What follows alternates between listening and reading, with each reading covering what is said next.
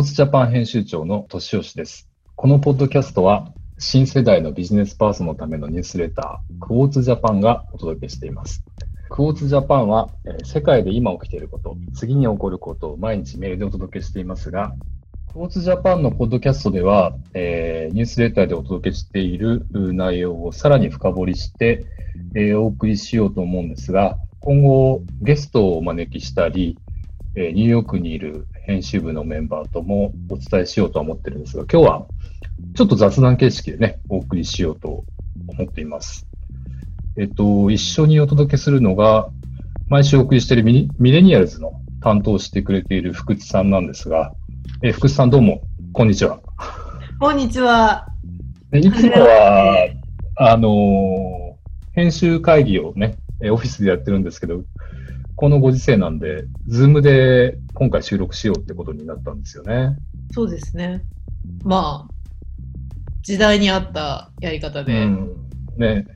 だから あのー、ちょっと遠隔なので、あのー、本当に音声もちょっと聞き苦しいところがあるかもしれないんですけれども、えっと、福士さんでも、どう、どうなんですか最近。その、なかなか顔を見合わせてね、こう、話す機会もないんで、どうしてんのかなって思うんですけど。忙しい？してる？いやもう最近は、ちょっともううつうつとし始めてる。うつうつとしちゃってる。ちょっとこう、ね、情報がね、多すぎて。ああの、しかも、福さん、割とストイックにちゃんと、あの、自宅にいるとか、人と距離を置くっていうのをちゃんとやる人じゃないですか。あの、いや、あのね、そうなんですけど、うん、あの全然その外に出ることに対して、うん、あの否定はねしないんですよ私は。うんうんうん、ただまあだってみんなねストレスたまるんでやっぱりちょっとこう、うんうん、運動したりとか空気吸った方がいいと思うし。そうね、うん、ただあの何ですかねそう距離を取らないっていうことに対して非常に怒りを覚えるっていう。怒りね。もはや怒りになってる、ね、っていうところですね。いや、今日もね、スーパーとか行って思ったんですけど、うん、あの、ちょっと誰か人立てないと、うんうんうん、あのみんなやっぱ守んないですよ。その距離の大切距離をあのやっぱり持つっていうことを自発的になかなかしない人が多くて、ね、なるほどね。それちゃんとスーパーの側でそういう監視する人を用意して。あそうそう。それってまあアメリカとかは結構そういうね、はいはいはいはい、もうななんですか？そういうディレクターみたいな、はいはいはいはい、はい、あの整理する人っているじゃないですか、ただやっぱそういう人が日本はいないので、うんうんうん、この間もねちょっとねびっくりしましたからね。近すぎて。あえー、そんなにだってもう最近の話でしょ？え全然、こう、距離取らずに並んでるいや、もう取らないし、うん、だから、私、わざとその、何ですか？あの、縦に、体を縦にする。うん、ちょっと幅を広げて。幅を広げる。精一杯の抵抗を。もう90度 ちょっと幅広めに取るっていう。で、ちょっと足引いてるみたいな。あちょっと足広げて、肩幅よりもちょっと気持ち、ね、そうで、カゴをわざと自分の後ろに置く。あなるほどね。すごい精一杯の抵抗。精一杯の抵抗するんですけど、やっぱそれをね、超えてくる人とかもいるんですよね。そうだよね。ね、なんか、ね、少しちょっと距離お願いしますって言いたいんですけど、まあ、それもちょっとこう、うん、言いづらく。うんうん。それをちゃんとね、言ってくれる人が。はい。なんでそのこ心の中でその距離に関してはやっぱ、うん、もうなるほどね。うんうんうんしてますね。なるほどな。うん、万引き人名みたいなね、人がね。この人近いですねってこう言ってくれる。いや、でも、あの、何なんですかね、あれ。近くないですか、みんな、とにかく距離が、本当に。うん。うん、まあ、スーパー自体が割と小さいんじゃないかっていう気もしなくもないそんなこともないのか。大きいスーパーでもそうだ、まあ、でも今日はやっぱり言ったのが夕方っていうのもあったので、すごい思ってたんですけど、はいはいはいはい。あので結構そのカップルとかあいるんですよね。ねうん、あれもね、ちょっとうん、まあしょうがないですよ。でも、うん、必要なのであれば、もう一人だけ買ってほしいんですよ、正直。はいはいはいはいはい、はい。買うものってある程度決まってて、そうね。まあもうどっちかだけでいいと思うんですよね、私は。うんうんうん、あと今日ちょっと一つ面白いのそういえば忘れてたんですけどね。うん、あの、いました。すごいあの、ナオミ・キャンベルみたいな人が。あの防護服着て、ああ、なるほどね。ナオミ・キャンベルのあのエアポートスタイルみたいな感じの、はいはいはい、日本人の人なんですけど、白の防護服全部着て、で、なんかフェイスシールドして、マスクして、もう完璧。いるんだもうこれ見たときに、ちょっと嬉しくなりましたね。そうだよね。福士さん的にはね、嬉し嬉しくなるね。ねいや、なんかここまで徹底してる人、日本で見たことなかったから。え、結構ご年配の方いや、年配の方っぽかった。あうん、すごいな。どこで用意したんだろういや、わかんない。あの、本当真っ白の。へ足までかかってるよね。あ、すごいね。うん、徹底してんな。いや、してますよ。あれは結構感激。感激、感激、感激しちゃうよね。はい。でも私はほとんど、まあ家っていうかもちろんあれですけど、うん、さっきも結構もう長い、その長い付き合いのその仕事で一緒だった子で、まあ、その子、うんうん、まあ、自分一人であの会社やってて、まあ、ファッション系の子なんですけど、うんうん、もうどんどんやっぱ縮小していかなきゃいけないっていう話とか、まあ、あとはその別の知り合いの人でさっき話してたのは、うん、やっぱり最終的に話すのってやっぱ農業やるしかないのかなだからやっぱフランスの考えと一緒ですよ。いやそうね。フランスだから結構一次産業に行くしかないって話よね。でやっぱり農業とか、うん、ファッションをなんかこうメインの戦場としてやってる編集者、エディターとか、とかって、撮影ってどんくらいやってる？だから多分モデル撮影ってでは基本的にできないじゃないですか。できないよね。だから物撮りで、例えばもう家にスタジオがある人が、物だけなんか集まったらやって。えー、もう、それ YouTuber じゃん。そうそうそうそう。で、で、なんかその、インフルエンサーじゃないですけど、多分私のそれだったと、なんか多分きっと雑誌とかでも今後、もう自分の家で撮ってもらった、自分で写真を撮ってもらって、それを素材としてもらって、まあ、解像度も耐えうる程度だろうし、今の感じだと。うんうんうんだからもうそれを使うんじゃないかなってちょっと思ってます。ああ、なるほどな。なんか最近もなんかそういうのあったよね。あの、自宅でセレブとかモデルが撮ったファッションシューティングみたいなやつを乗っける、ザラ、ザラがやってます、それ。ザラがやってたのか。はい、あザラはもう全部自分の家で、えっと、モデルたちが自分で撮影して、まあもちろん誰かもちろん撮影してくれる彼氏とかもあるんですけど、撮ってもらって、それをそのルックブックを撮影できない代わりに使ってるっていう。えー、でも意外にすごいクオリティ高くて、結構びっくりしたんですけど。なんかね、結構だから、今までプロがそういう自宅っぽい感じとかを演出してたやつが、うん、もう本当にリアルになるみたいな感じだから、まあ、それはそれでありなのかもしれないっていうかね。そう、だから、えー、結構、大変だな。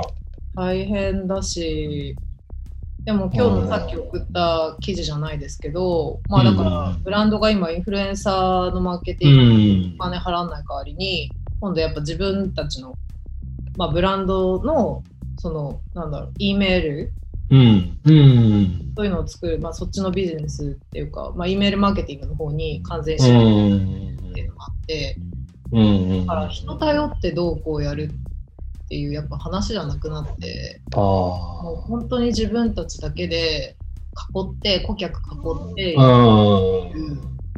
なるほど、ね、前々からももうなんかそういう流れではあったんですけど今回のコロナでもう確実にそういう流れが作られてしまったかなっていうふうにはうんあります、ね、なるほどねまあでもそれっていいもんねいいもんっていう気がするっていうか。ああ。だからブランドも結局、なんか、あの、なんだっけな、エルメスとかが、うん、その、中国やっぱすげえなと思ったのは、その、ロックダウン明けの広州とかで、エルメスの旗艦店が広州にできたら、すげえ売れたっていう話が、やっぱそれでも中国すげえってのと、やっぱエルメスは売れるんだっていうのと、だから結構その生き残りっていうか、ハイブランドは生き残るけど、中間層とか、あるいはファストファッションみたいなのが、どんどん駆逐されるみたいな話になるのかしらね、一つ。っぱり残るものって、うん、まあ、これからだからその今までってその大量消費するっていうことに、うん、なんかまあみんなが慣れていてそれが主流だったから、うん、まあ、結局それでファストファッションっていうのも、まあ、ここずっと10年ぐらいは続いてたし、うん、それが今度本当に価値のあるものとかそういうものも少ないものにお金をかけるっていう、そこのなんか投資の仕方がやっぱりどんどん変わってる。しかも、結局ね、あの転売の話もそうでしたけど、うん、やっぱりああいうのって価値があるからみんな買うわけ。で、でいつまで持ってても、うん、値崩れしないというか、うん。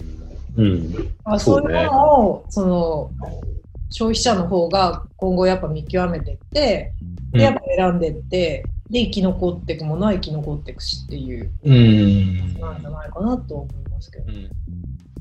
なんか、僕もでもファッションのことよくわからないけれども、エルメスとかが、クオリティと価格が、えっ、と、の両方が高いってのはよくわかるんだけど、それこそシュプリームとかその辺のブランドって、品質のことよくわからなくて、あの、どんどんどんどん値段は釣り上がるけど、質的質的にそれって、そのミレニアル的な 価値観からすると、そのそれっていいものなのっていうふうに僕は疑問があるんですけど、それってどうなんだろうねってわかるあれはでも完全にもうブランド力のみですよね。質じゃなくて、ね。うん、ブランド力とそのカリスマ性と、うん。うん、あとはやっぱりこう一緒に毎回そのコラボレーションする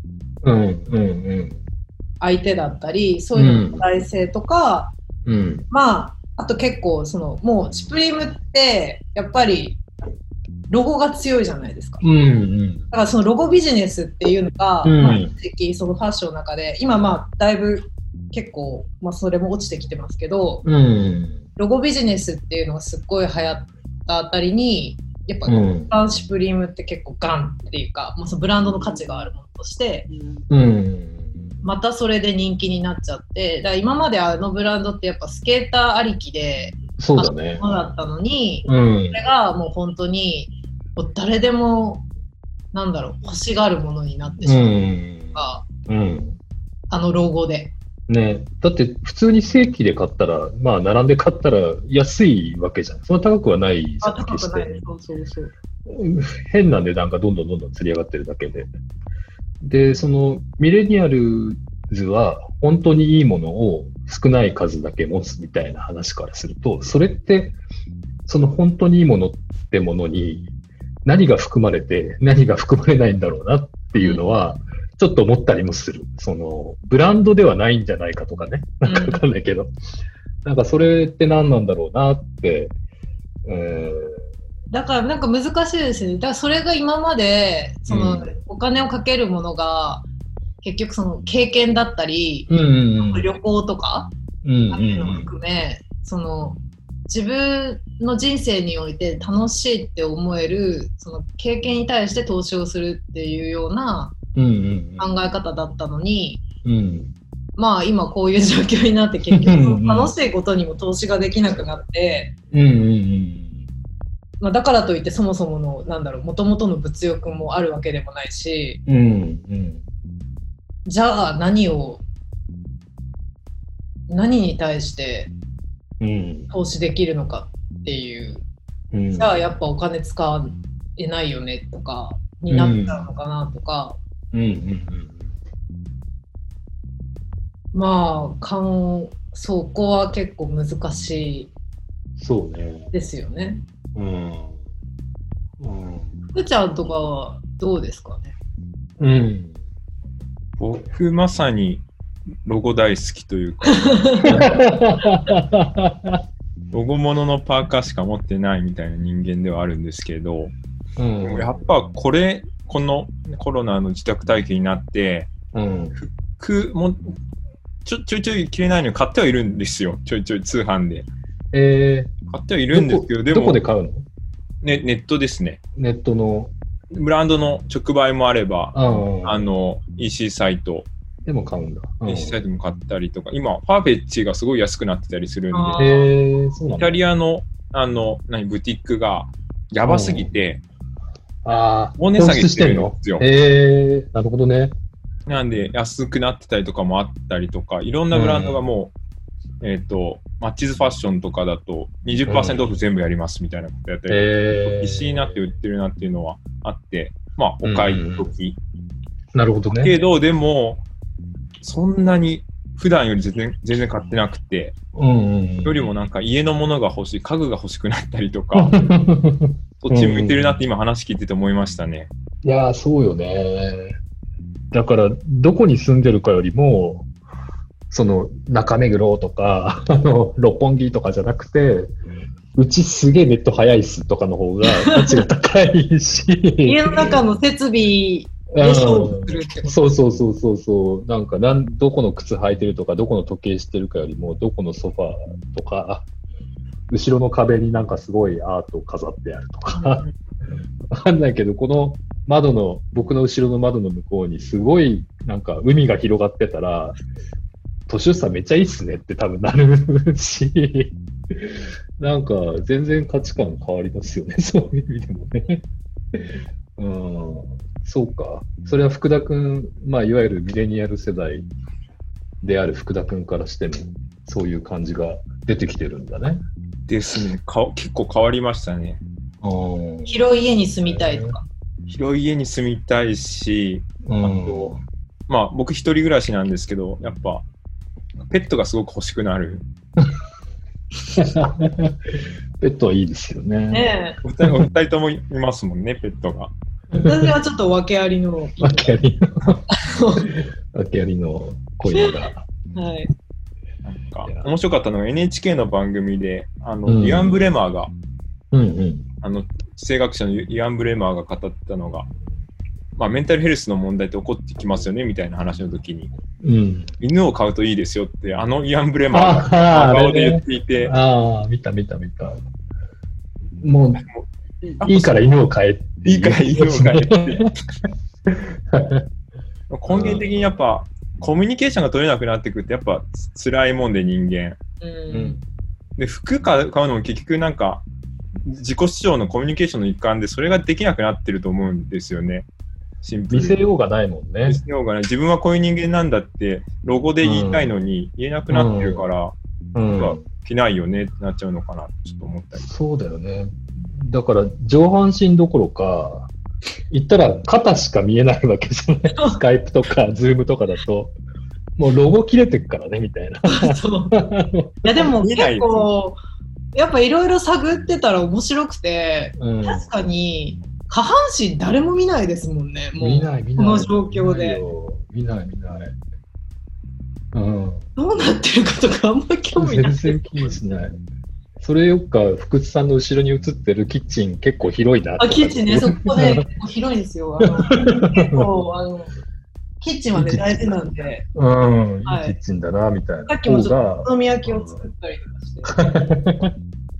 いや、そうだよね。だから、料理するし、ちょっと話変わるけど、料理しかないよね、なんか。いや、そうですよ。だからもう、この、ちょっとイライラした感じとか、もう不安とか、うん、もうそういうのは、基本的になんか料理をして発散するか、うんうんうんうん、まあなんかうちでもベランダもあるので、まあ、ベランダで朝すごい早起きして日光を浴びてちょっとこう座って考えるとか。えー、それはいいね。なんかもう、だから逆にテレビとかあるけどテレビ見ないし。いやそうそうそうそう。うん。なんかもうちょっとこう、なんか違うことをし始めてて、普段。うん。うん。わかるわかる。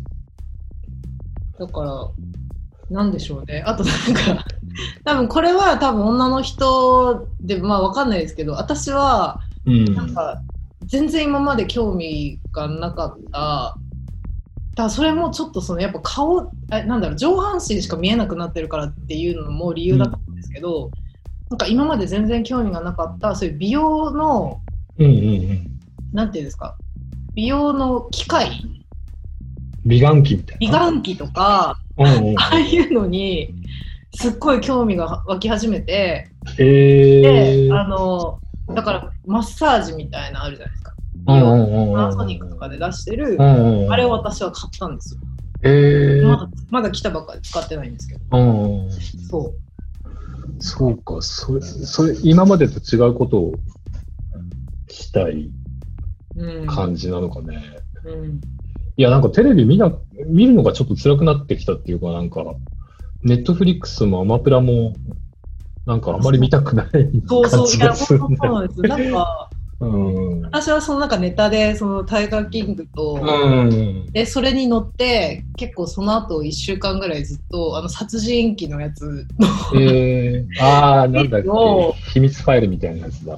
とかあとそのなんかピザ屋のああはいはいはいはい、はい、あるね、うん、ああいう系のシリーズを全部一気に見てもうなんか サイコパスな感じを見てえー、こう異次元に行くっていうふうに引っ張ってたんですけど、うん、もうちょっと飽きちゃってそれも。うん、うん、飽きるよね。そう。すると、うん、もう本当料理とかちょっと観光スーパーコントリビューティングエディターの福津さんとの雑談ベースのポッドキャスト第1回ですが、続きはまた後編でお届けします。